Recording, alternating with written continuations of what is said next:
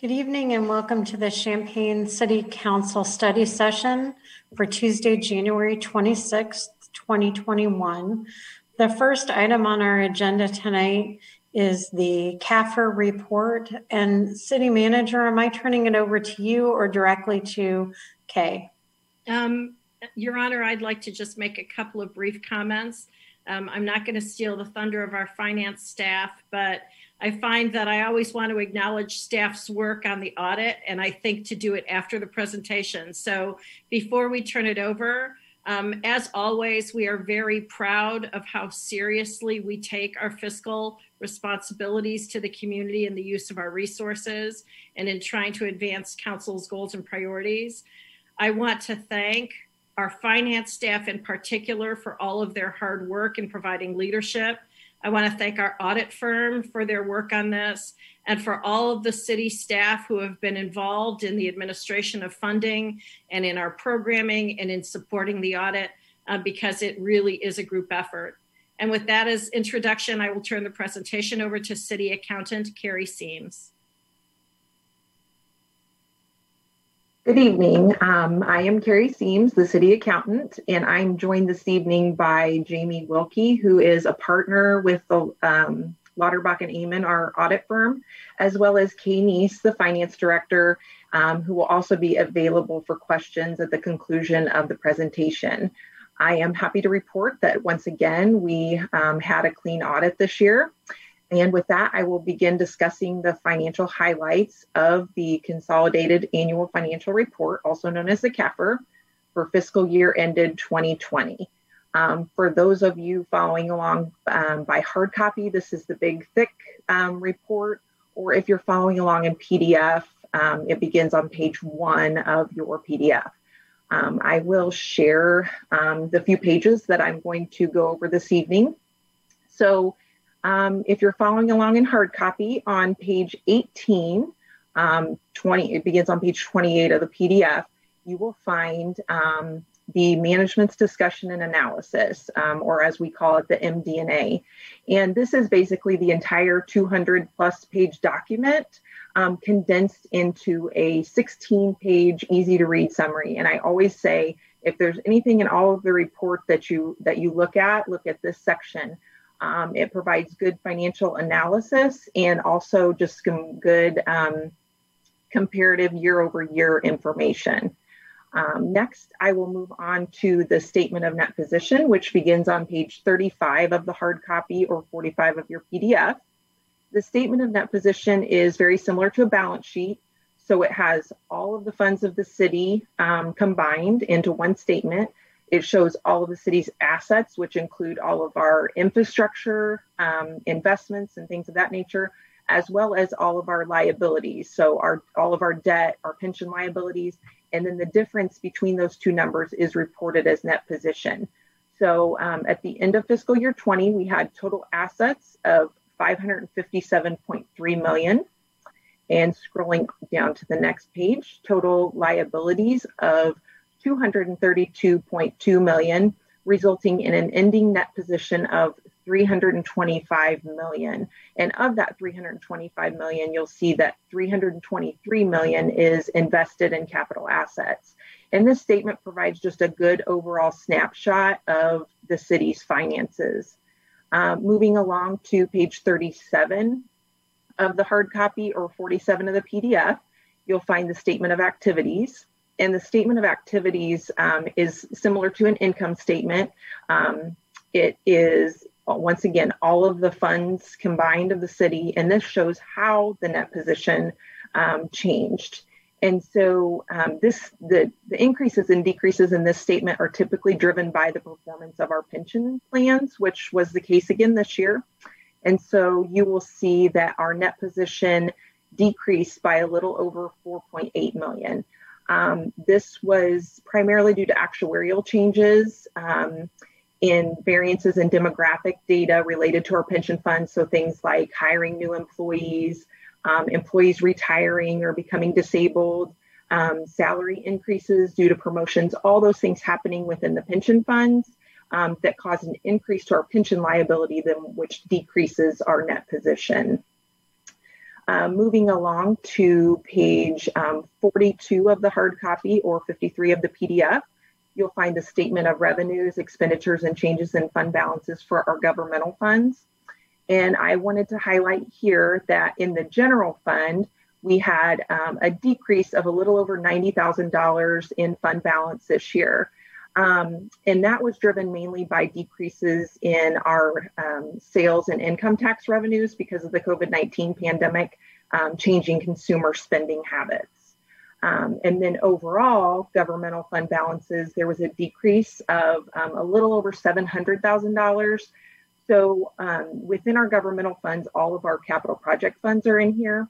And so with capital project funds, that's where we Um, um, save money to then, you know, spend on capital projects at a later date. Um, and in, in this year's case, we had a planned um, drawdown of some funds in the storm, stormwater management fund um, to pay for land acquisitions in the Garden Hills area um, related to the stormwater drainage improvement product, project. So that brought down um, the governmental um, fund balances a little over seven hundred thousand dollars in total. Um, next up is the statement of revenues, expenses, and changes in net position for our proprietary funds. And this begins on page forty-seven of your hard copy or fifty-nine of your P D F. So our proprietary funds are those funds that operate like a business where um, the charges for services are expected to cover costs. And um, overall, our net position um, in those funds decreased by a little over five hundred fifty thousand dollars this year. Um, most of that was driven by decreases in the parking fund. So back in March, um, we issued an emergency order to suspend parking enforcement.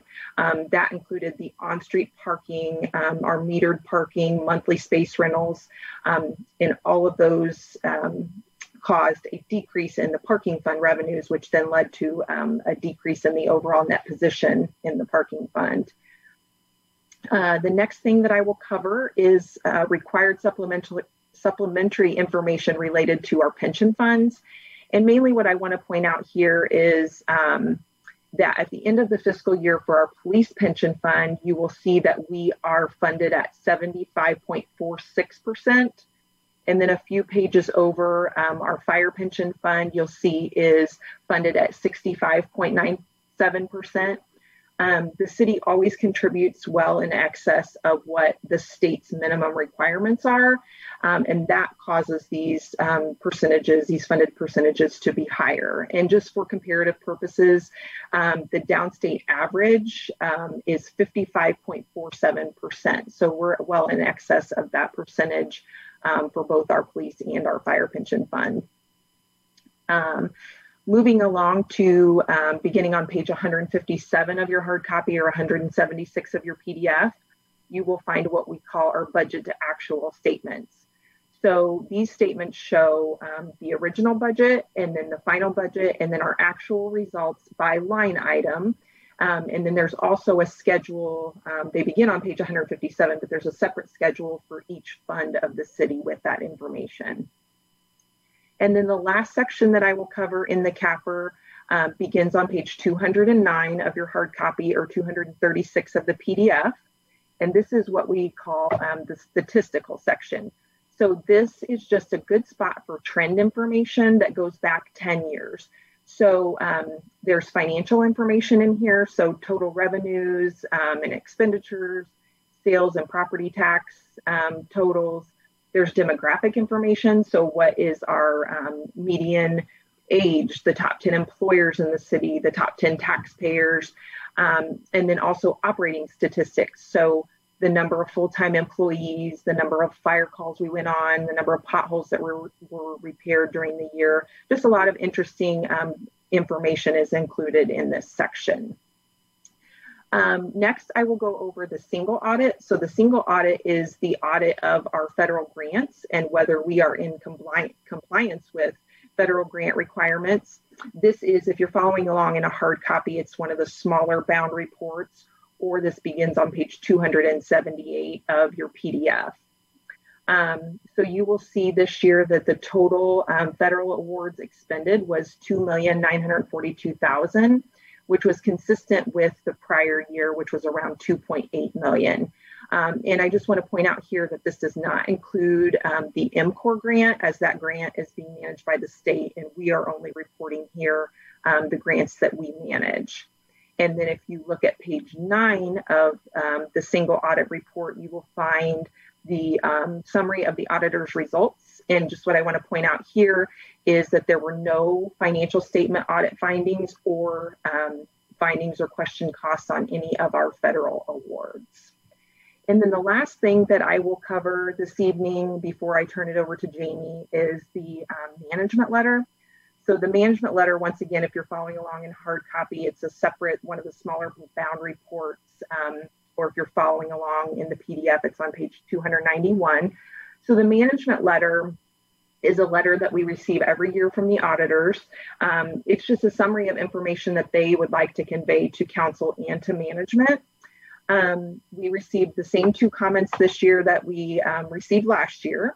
The first of those comments being that um, the actuarial report that's used in the city's audit report um, is different than the one that's used in the police pension fund report. And according to accounting standards, they should be the same. Um, the police pension fund should be using the same actuarial report that the city does, but we have different actuaries, um, and we cannot, um, we, they've declined in the past to, um, to, to do so, and we do not have the authority to direct them to do so, which causes this um, repeat comment each year. And then the second comment um, reports what funds are over budget. So because the city budget is done on a cash basis, and so that means that the expenses are recorded at the time that they're paid. And then for the audit, it's done on an accrual basis, which means that expenses are recorded as the economic transaction occurs. That creates um, timing differences, which can cause, for audit purposes, the funds to be over budget. So on a cash basis, everything was within budget, but just on this um, accrual basis for accounting purposes, they were over budget. So the workers' compensation fund was over budget. Um, and this is just due to the timing of claims and when we receive them and pay them out. And then the, the fire pension fund was over budget. Um, and that was just due to higher than anticipated benefit payments um, related to more retirements and disabilities that we were expecting. So with that, I will turn it over to Jamie Wilkie, um, and she will discuss the audit opinion and the S A S one fourteen letter. Go ahead, Jamie. Thank you, Carrie. Good evening. Um, as I know was already indicated uh, by the city manager, this is certainly a team effort to the audit. Um, as you can imagine, every page of this roughly three hundred page packet that you have this evening um, certainly has to be reviewed uh, internally with the finance team and obviously uh, with us as the audit firm. So I also would like to thank the finance staff. I think to get through uh, the size audit that the city has within all of the time constraints that we have as far as filing requirements for local governments. Um, and to do that in the middle of a pandemic is certainly um, no easy task. So I want to certainly thank them for their efforts in preparing for the audit.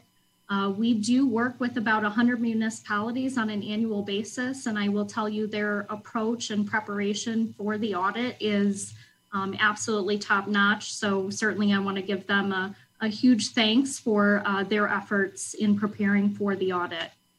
Uh, as Carrie indicated, I will cover two items within the document this evening, the first being the Independent Auditor's Report. Uh, so each year, the city is required under state statute to undertake a financial statement audit. We really have two primary goals as part of that process. Number one is to ensure that the financial statements as presented are in fact materially correct. And number two is to perform an overall assessment of the internal control environment. Uh, so while we're not providing an opinion on the actual internal control environment, Uh, we are required under our standards to assess the overall controls of the city. Uh, certainly, we would be required to report to council this evening any red flags, findings, issues, um, kind of areas of concern. So uh, the fact that the city has earned what we call an unmodified or clean opinion uh, with no additional findings or concerns related to internal controls uh, is quite frankly the highest level opinion that we can issue. The second document that I will be covering this evening is what we call the S A S one fourteen letter.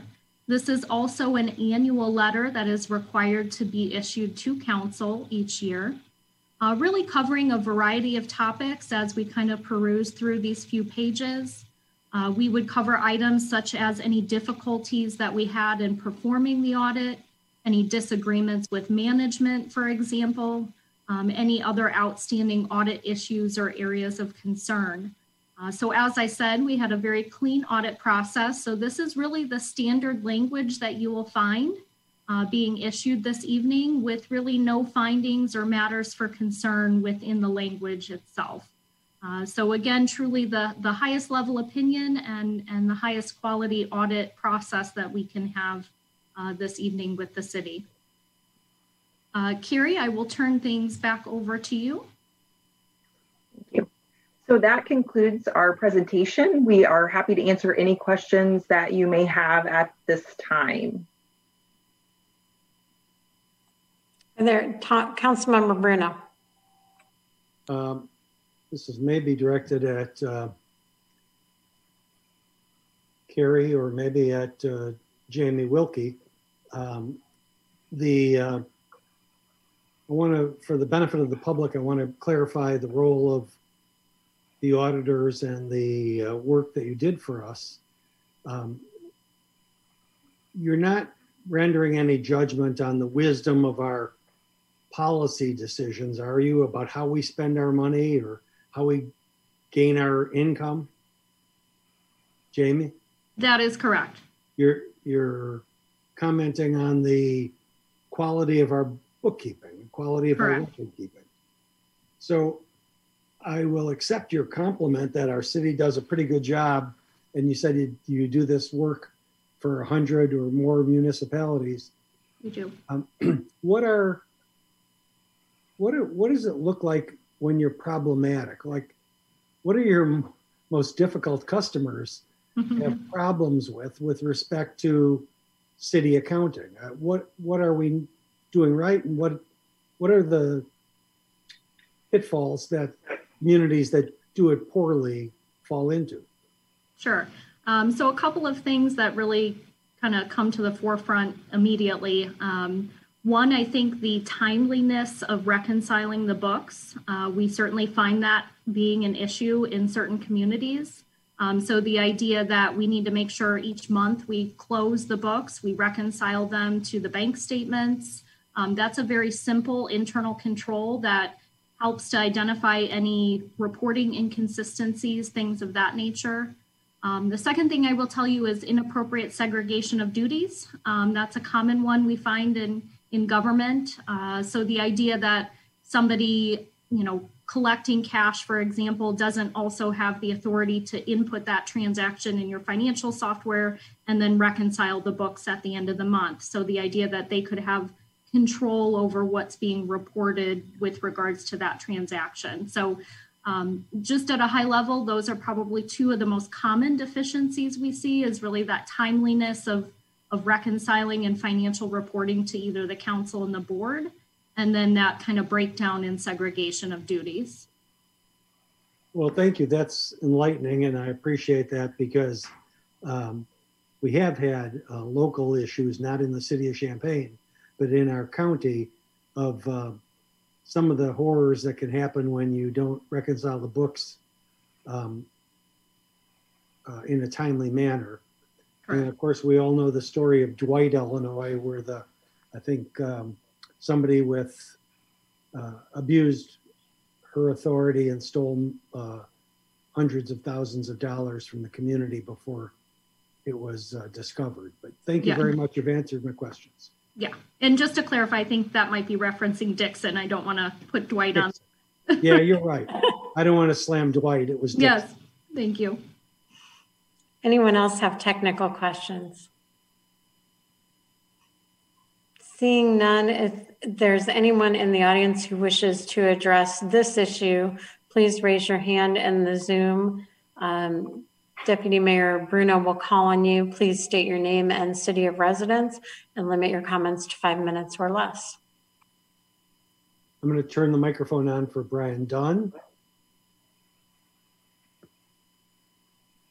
Hello, my name is Brian Dunn from Champaign, and I uh, just want to say, you know, as someone who's critical of our police spending, um, I definitely, uh, you know, think that the police pension is something that uh, ethically, morally, and just in terms of good management, something that should be much more transparent, um, and something that city and the community has much more control and say over. Because, um, you know, after this, I still have really no clue what it's about or what's going on with that. And that is very troubling to me. So I just wish that uh, we could do something about that. Thank you.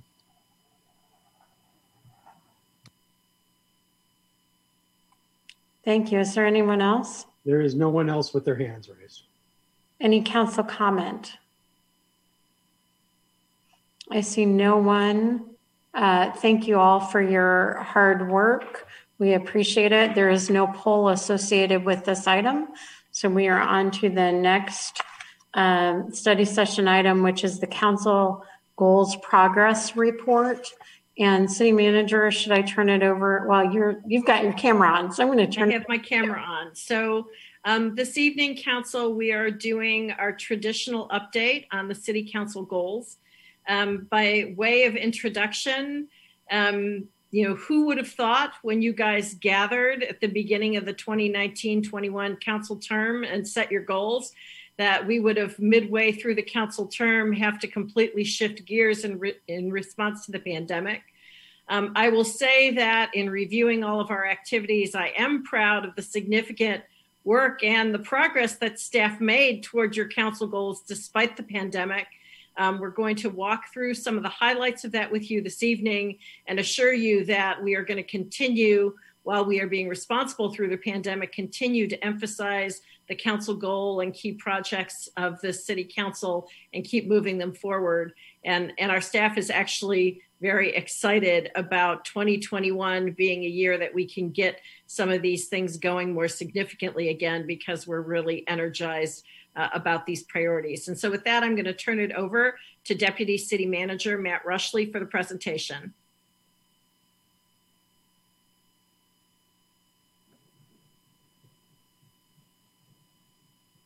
Thank you, Dorothy. Good evening, Mayor and Council. Uh, as Dorothy said, I'm here to give you a, a progress report on our uh, council goals for the current term and the key projects um, associated with those goals. I'm going to share my screen. Pull up my presentation, just one moment.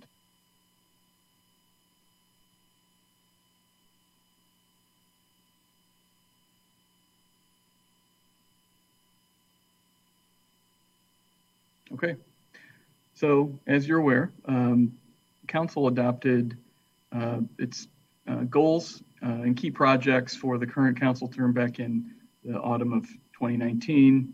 Um, the City Council set four primary goal areas um, and approved eighteen key projects associated with those goals. Um, for some background, um, I think we're all aware, but um, at least for the, the public's edification, the council goals do serve um, to, to focus and guide the, the organization's priorities, our work agenda, and allocation of resources during each council term. Um, the current council term, as Dorothy Uh, referenced, began much the same as prior terms. Staff began uh, work late in late twenty nineteen and early twenty twenty on these key projects, uh, much the same as we as we typically do. Um, began work in earnest, and then, of course, in March, um, the pandemic arrived and kind of fundamentally shifted our our um, reality.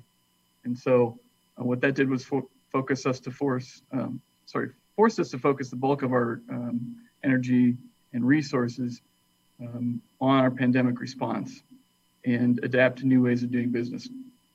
So there's no doubt that the, the coronavirus arriving in the community uh, had a had a, a major disruptive effect on the organization. But I think the key takeaway here tonight, as Dorothy referenced, is that, you know, despite all of that, uh, count the, the staff um, and and the organization as a whole has made significant progress um, on most of these council goals that we're going to talk about uh, and the key projects they're under uh, here tonight. So I'm not going to read the vision statement, but as you're aware, uh, council also adopted the vision statement that is um, the same statement that we've had in prior terms. We've kept that kept that consistent with previous terms. I won't read it to you, but you see it there on the screen. Um, alongside that vision statement, council adopted guiding principles um, that sort of provide the framework for the goals. Um, these are very similar concepts to what we've had in the past. Um, again, I won't read those in the interest of time, but those are included in your report. And the four council goals that I referenced. Um, our city keeps our community safe. Our city expands economic opportunity. Our city builds safe and sustainable infrastructure. And our city invests to support its vibrant, diverse neighborhoods. Uh, one thing I want to mention before I, I, I get into the key projects is you'll see the lettering and numbering here. Um, this is done intentionally to key it to how it's ordered in the report. So if for some reason you want to kind of go back and forth, if you want to check the narratives as we're walking through this, these are the same uh, in the same order as in the report to council. Okay, under uh, our, our city keeps our community safe, we have four key projects. I'm not going to read the projects descriptions to you, but I will talk about some highlights under these uh, key projects. Um, the first is uh, the C U Fresh Start uh, outreach and engagement during the current council term. Um, throughout the pandemic and during this term, Fresh Start has continued its focused deterrence work to address gun violence in the community, uh, including utilizing new outreach methods like custom notifications and referrals Uh, to identify new participants. Uh, currently, C U Fresh Start is providing supports and intensive case management uh, to nine participants here in the community. Um, the second highlight I'll reference is the, uh, the city's leadership um, facilitation of the Community Coalition um, and its partner agencies locally. Uh, the city's continued to lead and facilitate the coalition, addressing community violence through st- strategic, timely, and coordinated best practice efforts in, a, uh, in coordination with community partners like C U Trauma and Resilience Initiative, C U T R I, uh, the Community Violence Response Task Force, um, C U Public Health, University of Illinois, Rosecrans, and others, uh, including local law enforcement. Coalition has continued to meet regularly during the pandemic um, and has adapted to um, a virtual meeting platform uh, to continue its efforts. Um, Uh, an outgrowth or an initiative of the coalition is the Community Violence Response Team, C V R T. Uh, that's a, like I said, an initiative of the coalition that is um, designed to perform outreach to neighborhoods that are impacted by community violence, and it's done so throughout the pandemic. Um, it's hosted regular virtual neighborhood safety forums and has provided direct services to community members who've experienced crises as a result of community violence. Um, another highlight is the city's continued uh, commitment to and development of the LIFT program, LIFT-Champaign. Um, as you may recall, prior to the pandemic, developing, funding, and launching LIFT-Champaign uh, was one of the city's top uh, community priorities. Uh, LIFT is a collaborative effort with Unit four and the Regional Planning Commission, and its aim is to support African-American youth and their families by providing wraparound services and the resources necessary to help those individuals achieve personal, academic, career, and interpersonal goals. Um, because of the, dis of the disruption from the pandemic and the fiscal uncertainty, uh, the project was um, on pause for a few months, but more recently, um, staff and the council have, um, have renewed their commitment to the program, and council has done so in a major way by reaffirming its support, Uh, approving uh, two hundred fifty thousand dollars in recurring funding for LIFT um, in the current budget year and moving forward. Under the next goal area, our city expands economic opportunity. We have six key projects, and I'll talk about some of the highlights from those projects. Um, First, uh, I'll mention the city's continued implementation and, and staffing of uh, the Champaign Diversity Advancement Program, C D A P.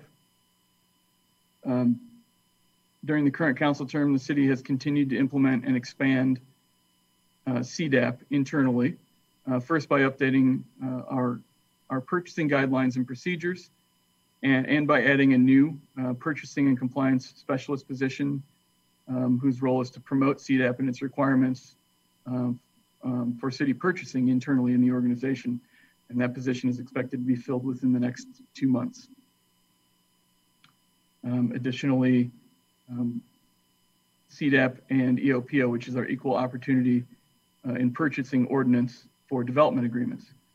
So uh, in mid twenty twenty, um, an internal team that was comprised of employees from planning, legal, finance, E C O, and C M O um, resumed discussions that we had undertaken back in twenty nineteen, um, exploring possible changes to the uh, equal opportunity in purchasing ordinance and the C D A P Uh, language in that ordinance to ensure that both apply more clearly to development agreements, uh, agreements with um, with uh, property developers and, and others. Um, there was some some um, ambiguity in some areas of um, inherent uh, conflict within the ordinance. Uh, staff has been working to address those, and um, we'll be bringing forward a, a discussion of these issues in a study session uh, coming this spring. Um, additionally, I'll reference the incremental development study session and the groundwork that staff has begun to lay for future work on incremental development.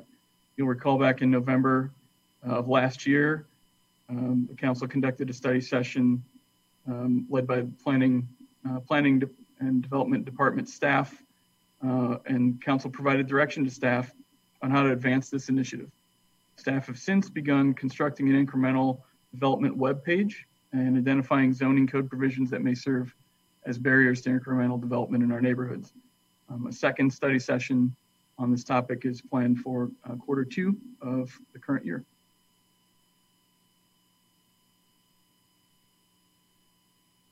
Our third council goal is our city builds safe and sustainable infrastructure. Five key projects under this particular goal. Again, I won't read the, the key projects, but I will talk about highlights from some of the work under these projects. Uh, first, I'll highlight um, the completion of the Garden Hills um, drainage project, the property acquisitions for that project uh, in late last year. Um, the acquisition of the remaining, the remainder of the forty-six total properties for demolition was completed, and demolition work will conclude uh, for those properties uh, in quarter two of twenty twenty-one. Um, another highlight is the financial analysis completed by uh, Public Works staff on Garden Hills phases two and three. Uh, that was done in early twenty twenty and presented to council. Um, and um, among the um, aspects of that analysis, Uh, were alternatives for, for potentially expediting uh, these phases of the Garden Hills, Garden Hills drainage prod, uh, project in the future. Um, however, the fiscal impact of the pandemic uh, may require this financial analysis to be revisited and revised once the pandemic en ends. Um, let's see, uh, our third highlight was the completion of the Boneyard Drainage Project Phase One. The construction of that first phase of this three fa three phase project, which is um, physically located between Bradley and Hickory, uh, is substantially complete, and landscaping work on that phase of the project will conclude this spring. Uh, phases two and three, construction of those those two phases is scheduled for twenty twenty-two and twenty twenty-three, uh, as well as twenty-three and twenty-four for phase three. Um, completion of the Neal Street Corridor Plan Implementation Study. Another highlight, uh, this is an, uh, an engineering study of the Neal Street Corridor Plan and how, how to implement changes that are recommended in that plan. Um, and that, that analysis was completed in August of last year. Staff have been subsequently discussing piloting some of these results um, from the engineering analysis that include traffic pattern changes potentially. Um, But staff have, in those discussions, discovered that uh, it'll be necessary to consider the recommendations of this Neal Street Corridor uh, analysis, along with the analysis that's forthcoming on the, the city's bike plan, which will be in twenty twenty-two. So they'll consider um, any potential traffic impacts, pattern changes, alongside the recommendations from the bike plan. Okay, fourth goal is our city invests to support its vibrant, diverse neighborhoods. Four key projects under this goal. Highlights include completion of year-round emergency shelters. So uh, our, our staff, uh, specifically from neighborhood services, um, has participated um, heavily in the um, the uh, Council of Service Providers to the Homeless, a local organization, um, nonprofit organization, including uh, leadership positions in that organization. Um, additionally, um, city has contributed significant funding to the tune of one hundred twenty thousand dollars out of our uh, the C D B G funding we received this year for construction, finishing the construction of uh, the year-round emergency shelters. Those were completed in mid-January. Um, there, there are now two year-round uh, emergency shelters, one for men, one for women, that are located at C U at Home. So uh, a big, a big win on that council bill in particular. Um, the low-income housing tax credit policy uh, in February of last year, council amended its policy on supporting applications for these low-income housing tax credits, uh, which reduces certain administrative barriers to low-income housing in the community. Another highlight is the Path to Homeownership program for Bristol Place. Um, at a study session last March, council directed staff to proceed with a funding model that creates a pathway from rental to homeownership um, with the Housing Authority and the new Bristol Place residences. Um, H U D approved this plan in September of this year, and presently staff are um, working on memorializing an intergovernmental agreement with the Housing Authority um, and hope to imp implement that plan in twenty twenty-one. Um, there is uh, a leadership change with the Housing Authority, so there's a little uncertainty as to the time frame for the intergovernmental agreement, but uh, that is uh, forthcoming.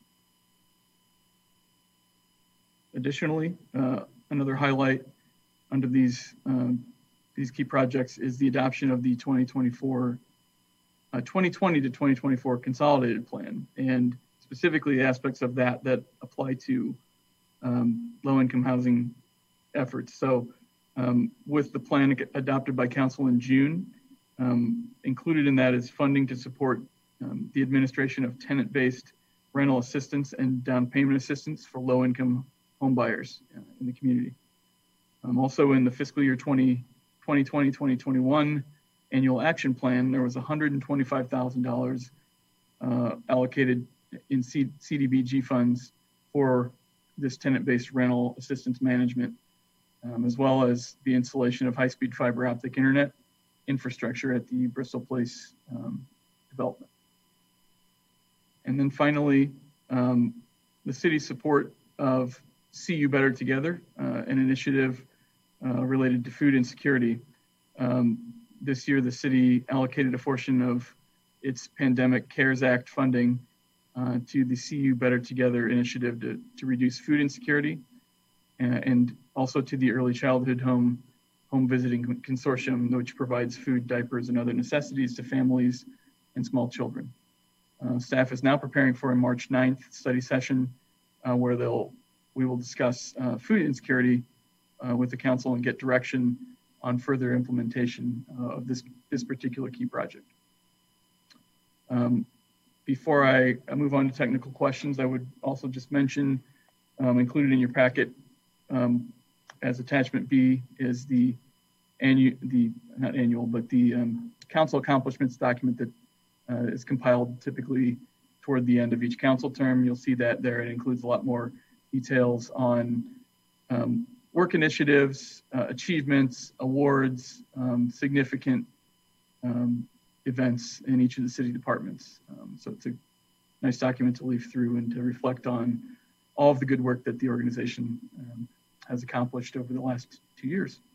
With that, I'll take technical questions. Matt, I'm going to ask you to stop sharing your screen if you don't mind. I'm on one screen and I can't see everybody.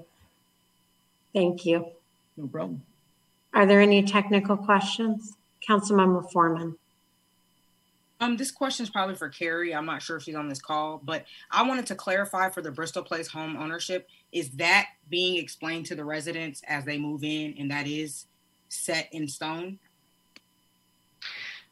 Um, as far as moving in as an option in the future, yes, I believe so. Um, they're not at this point until we have the documents finalized. Um, there'll still be pieces that they'll have to be made aware of in the future. Obviously, it's not ideal because our, when this was first laid out, the goal was as they moved in that, that the program would be up and running and they would sign those. And so we have had a delay. Um, but as soon as we have the opportunity, once we have the the intergovernmental agreement between the city and the housing authority, um, we city staff will be assisting in those efforts to carry that message back to the to the tenants and, and ensure that they have the opportunity to sign up.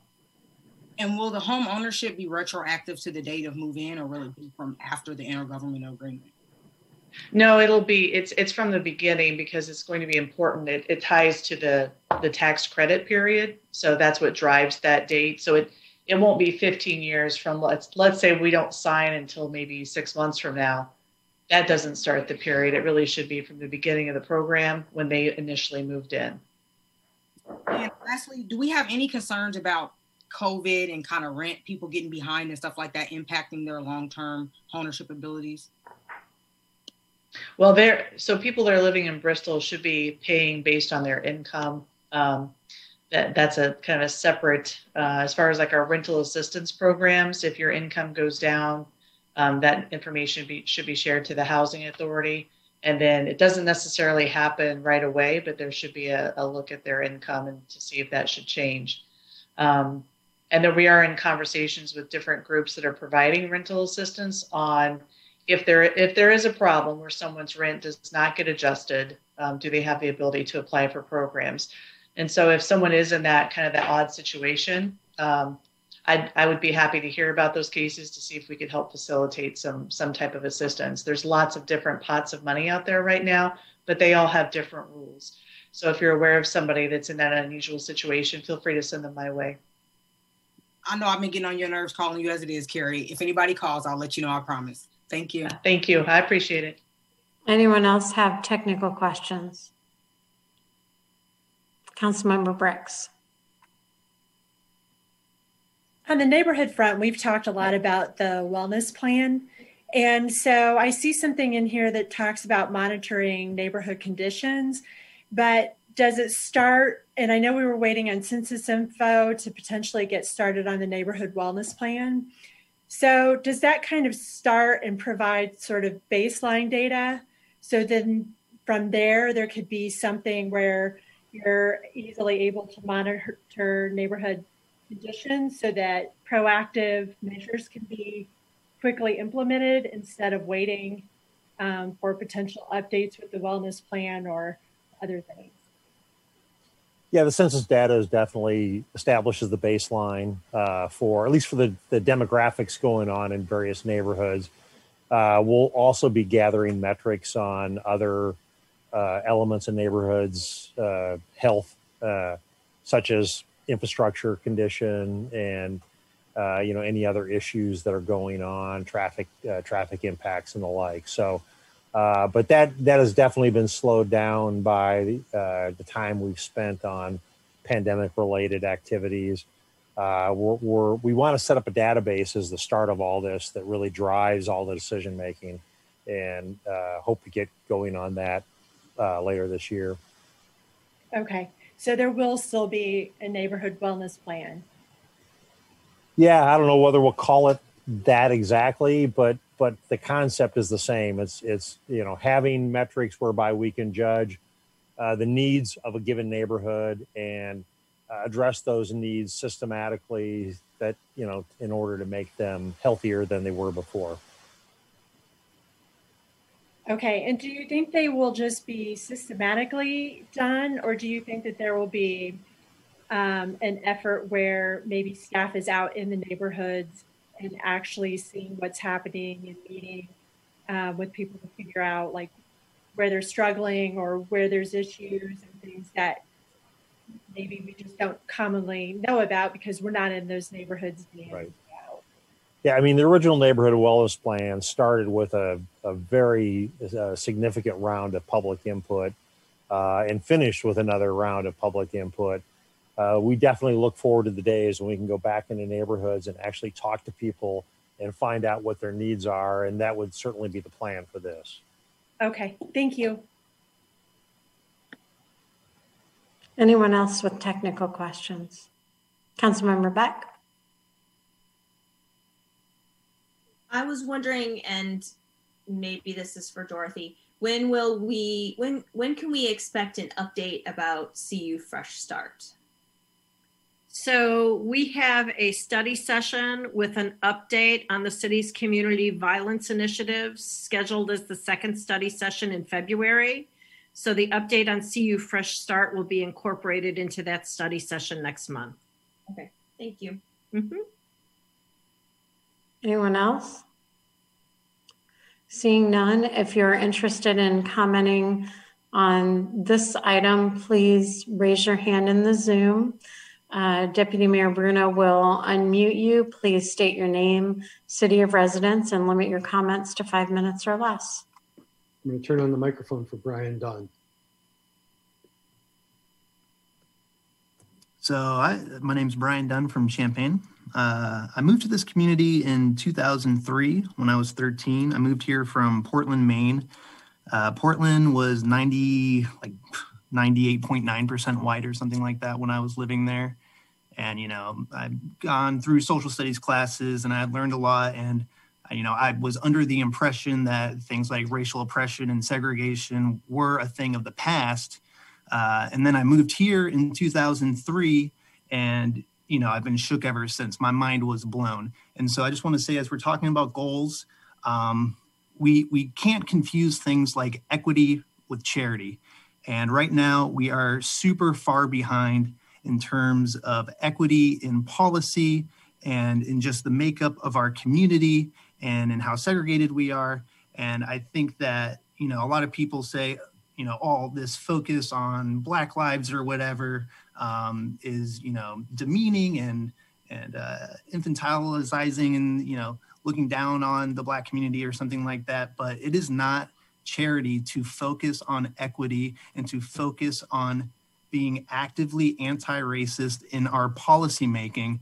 For our community's entire existence, we have been actively racist, and we cannot shy away from writing explicitly in our policy, in our goals, that we are going to be anti-racist, that we are going to strive for equity, and that we are going to help the Black community that has been so harmed by the policies of our city.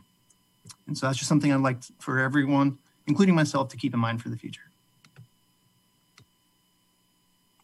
Thank you. Is there anyone else?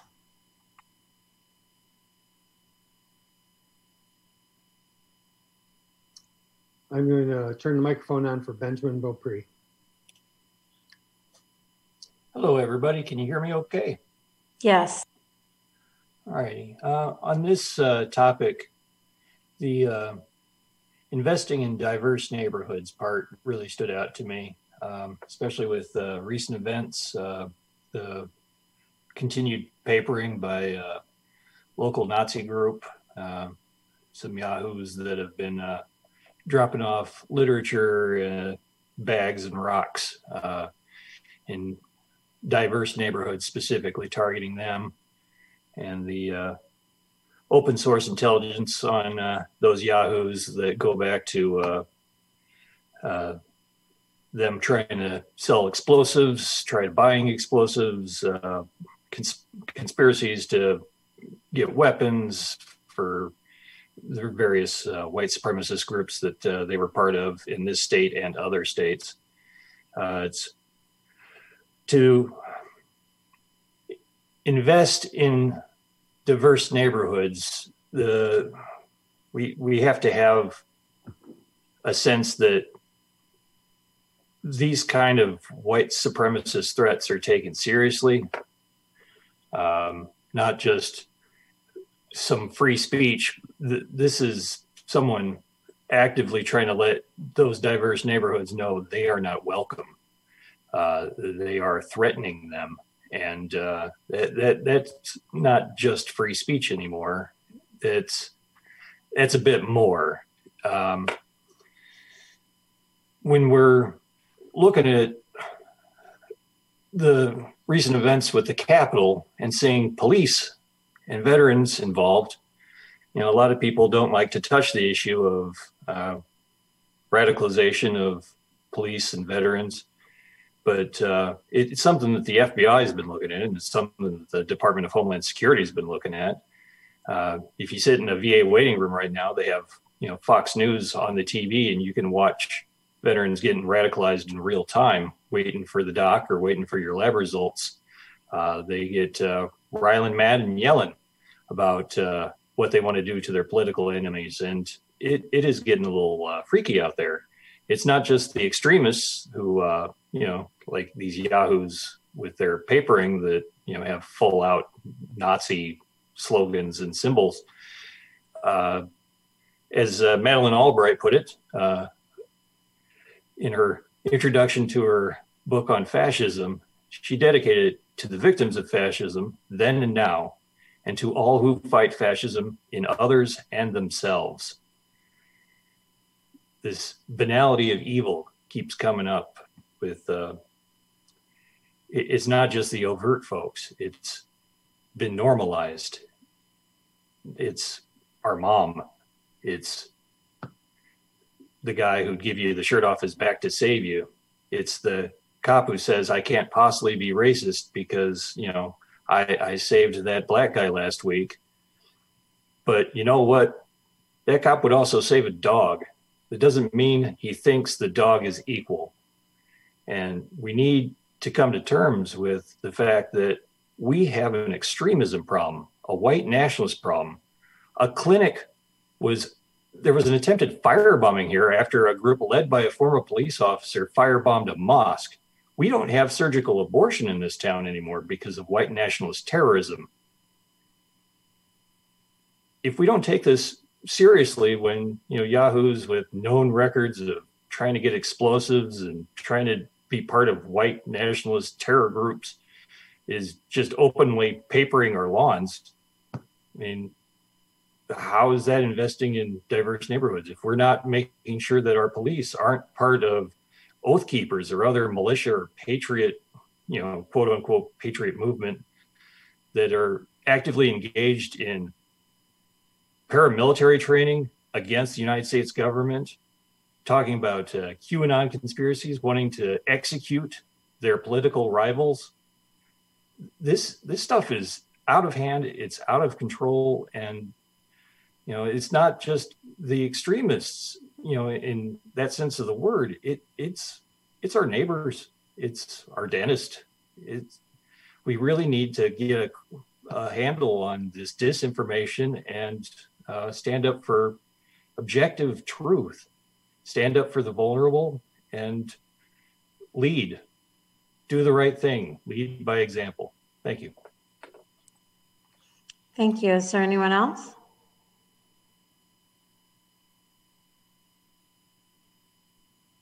Deputy, no other hands raised. Okay, council comments regarding the goals. Okay, seeing none, our poll tonight is directing staff to continue with the implementation of the City Council goals and priority projects based upon the current work programs and project descriptions, incorporating any input from the study session. Councilmember Pianfetti. Yes. Beck? Yes. Kyles? Yes. Bricks? Yes. Foreman? Yes. Bruno? Yes. Stock? Yes. Gladney? Yes. And I am a yes. You have direction. Thank you. The next item on our agenda is general audience participation. Please raise your hand in the Zoom if you wish to be recognized and state your name and city of residence, and please limit your comments to five minutes or less. I'm going to turn the microphone on for Brian Dunn.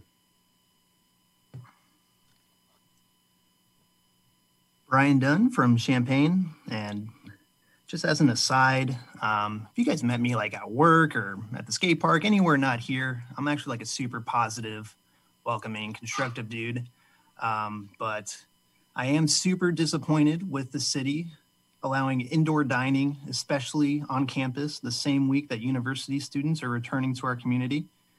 Don't know if y'all have seen the group huddled together waiting to get into bars, or maskless kids taking shots straight off the tables at cams. But it really feels like we're shooting ourselves in the foot here. Who benefits from this? If we really cared about the hourly wage earners of these establishments, we would have been doing much more this whole time to ensure people cannot be evicted or have their utilities cut off.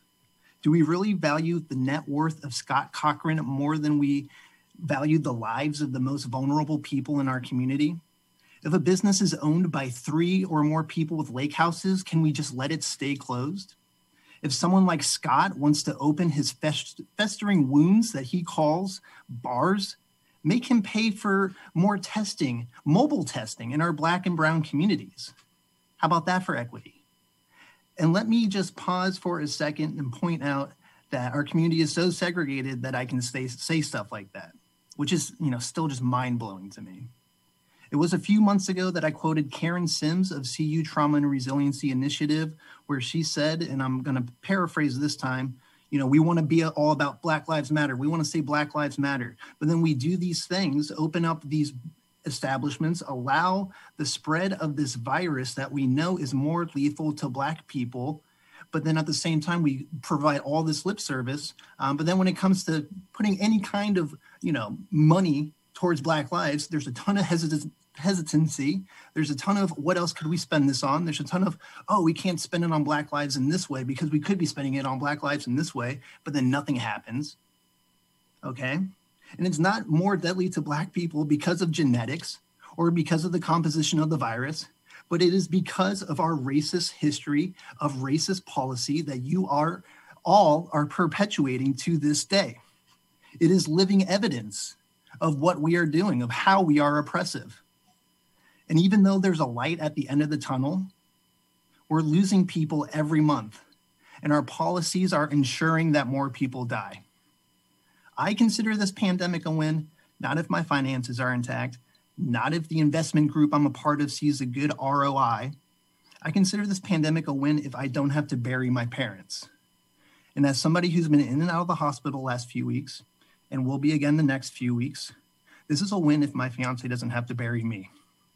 People are dying, and can we please act like we value human life? Thank you.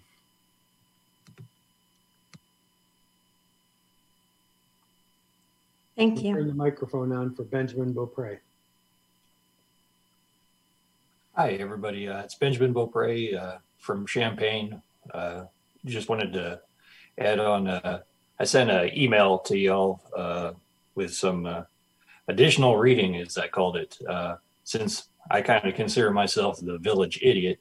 I figure I'd uh, refer to some folks that uh, actually know what they're talking about, like uh, J M Berger. He wrote a, a good primer textbook on uh, extremism that uh, is uh, helpful for not just understanding extremism in others, but uh, extremism in ourselves. Um, as, as you know, uh, I'm pretty uh, right-wing guy, and uh, I have to watch out for things like the uh, zealotry of the uh, convert.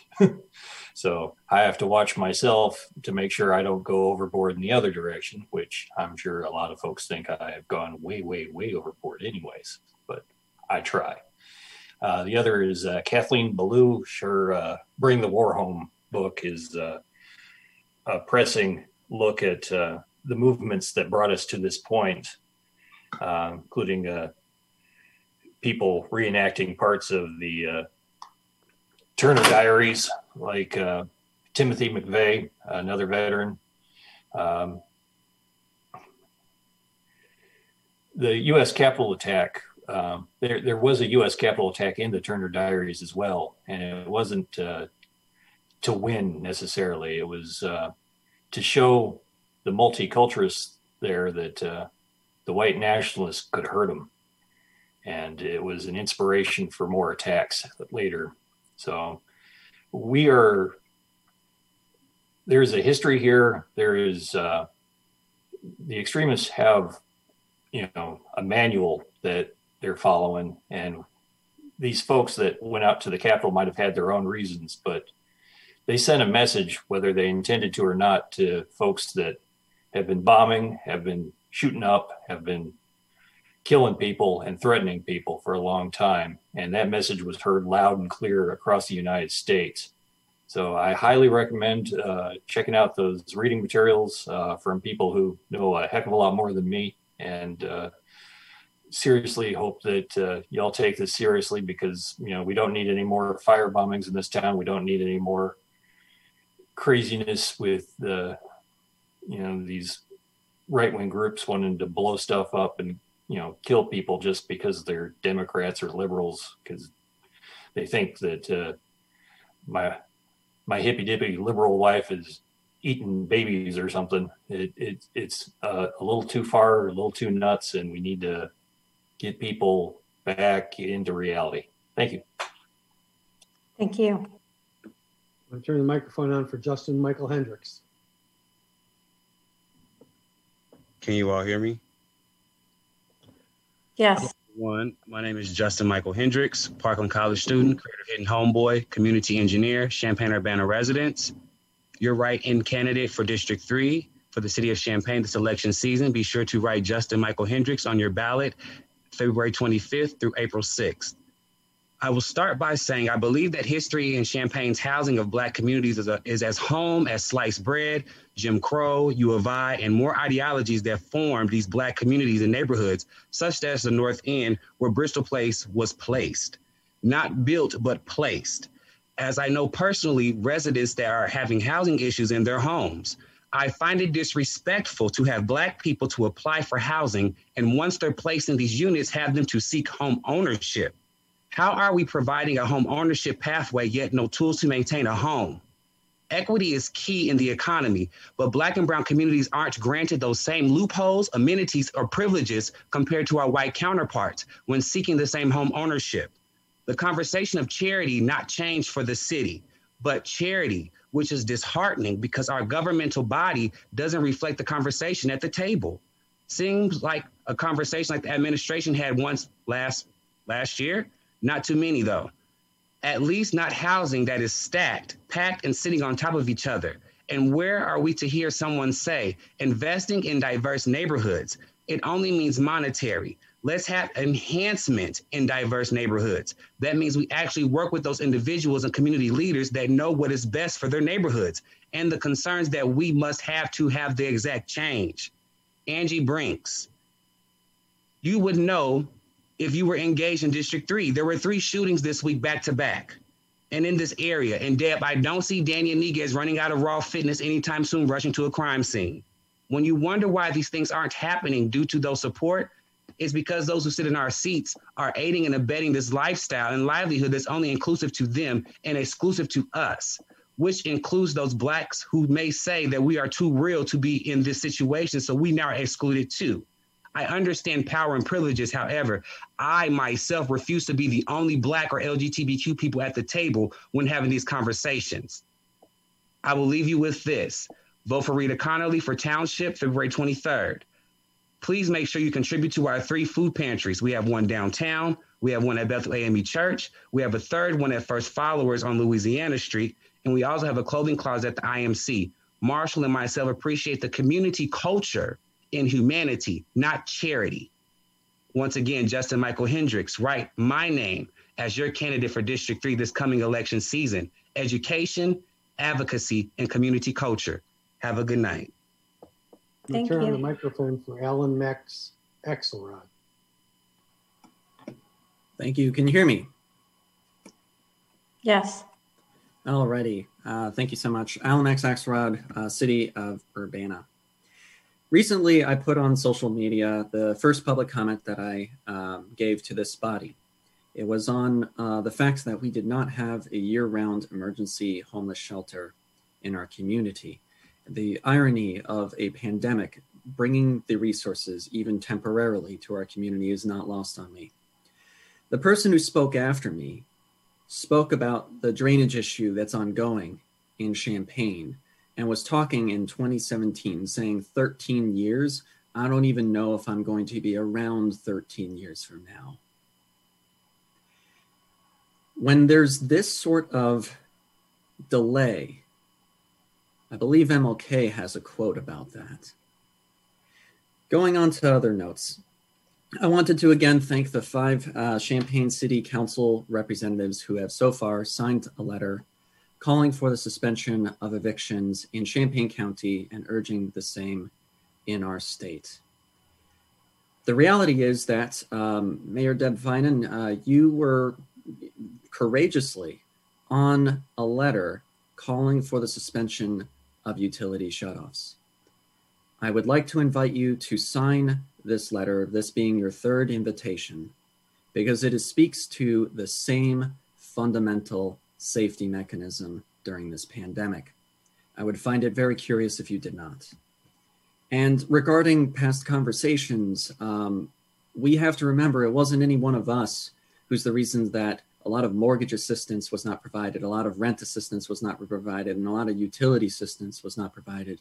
It was one state senator by the name of Laura M. Murphy, who received public payments from Ameren, Illinois, two days after utility shutoffs began.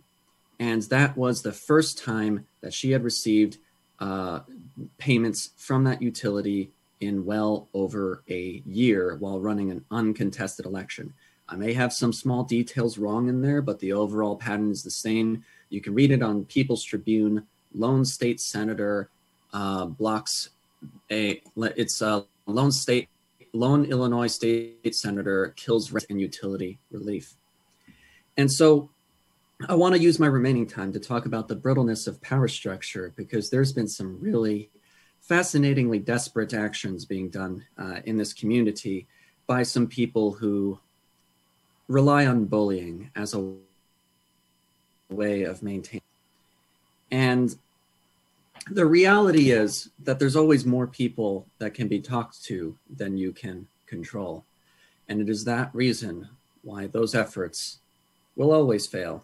And I hope that the members of this council remember that as well. Have a good evening. Thank you. Is there anyone else? There are no other hands raised, Madam Mayor. Council comment. I don't see any council comments. City Manager, do you have anything? I have nothing further, Your Honor. Then I need a motion to adjourn, please. Madam Mayor, I move that we adjourn. Second. Will the clerk please call the roll? Councilmember Bricks? Yes. Brenna? Yes. Foreman? Yes. Gladney? Yes. Kiles? Yes. Ianfetti? Yes. Stock? Yes. Beck? Yes. Mayor Finan? Yes. We are adjourned. See you next week.